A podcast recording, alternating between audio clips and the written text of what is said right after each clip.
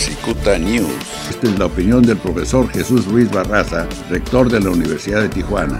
Quiero comentarles que eh, seguimos en el grave problema del COVID, que México ha hecho una inversión muy fuerte en traer equipo de China y que lamentablemente en México se están produciendo respiradores, pero no podemos usarlos los mexicanos porque están comprometidos al mercado internacional. Eh, estábamos produciendo alrededor de 700 respiradores y de inmediato se incrementó a poco más de 3.000 respiradores, pero no pudimos utilizarlos los mexicanos.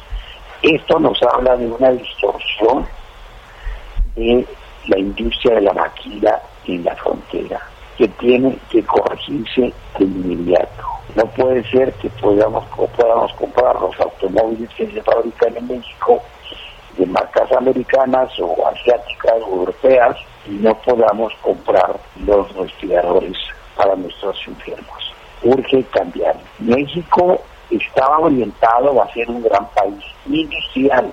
El sexenio de Luis Echeverría se quebró el cuello de botella a la industrialización, que era energía, siderurgia, fertilizantes y petroquímica.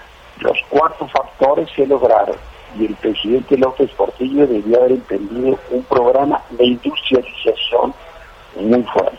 Sin embargo, las presiones de Estados Unidos impidieron que se desarrollara una política de industrialización en México. Textualmente dijo el jefe de seguridad, el consejero de seguridad del presidente Carter, estamos en el riesgo de tener un Japón industrializado, avanzado, al sur de la frontera. Y sería una catástrofe para los intereses de Estados Unidos. Por ello, se presionó para que México vendiera petróleo. Si Echeverría se había negado terminantemente a vender ese petróleo, que pudo haber incluso salvado la devaluación, si sacan la venta 15 mil millones de barriles de petróleo compone las finanzas, López Portillo tuvo que ceder a las presiones y se pospuso el programa de industrialización del país.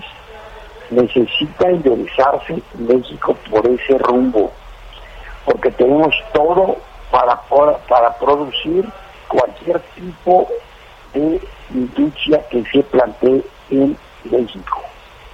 México en algún momento dominaba el mercado carretero de autobuses y de eh, camiones cortos a través de Vina. Se dejó caer. Urge que nosotros tengamos conciencia de la importancia de que lo que se produce en la frontera, aprovechando el, IVA, deba ir al mercado nacional y debe al mercado internacional desde luego, pero que preferentemente vaya al mercado nacional a precios más bajos de lo que tiene que comprarse en México. Se ha una inversión brutal para comprar componentes médicos.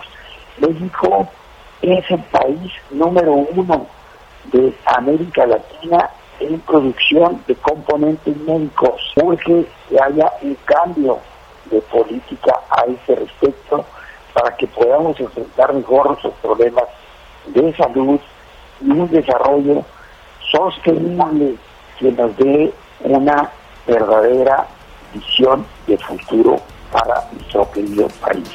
Muchas gracias.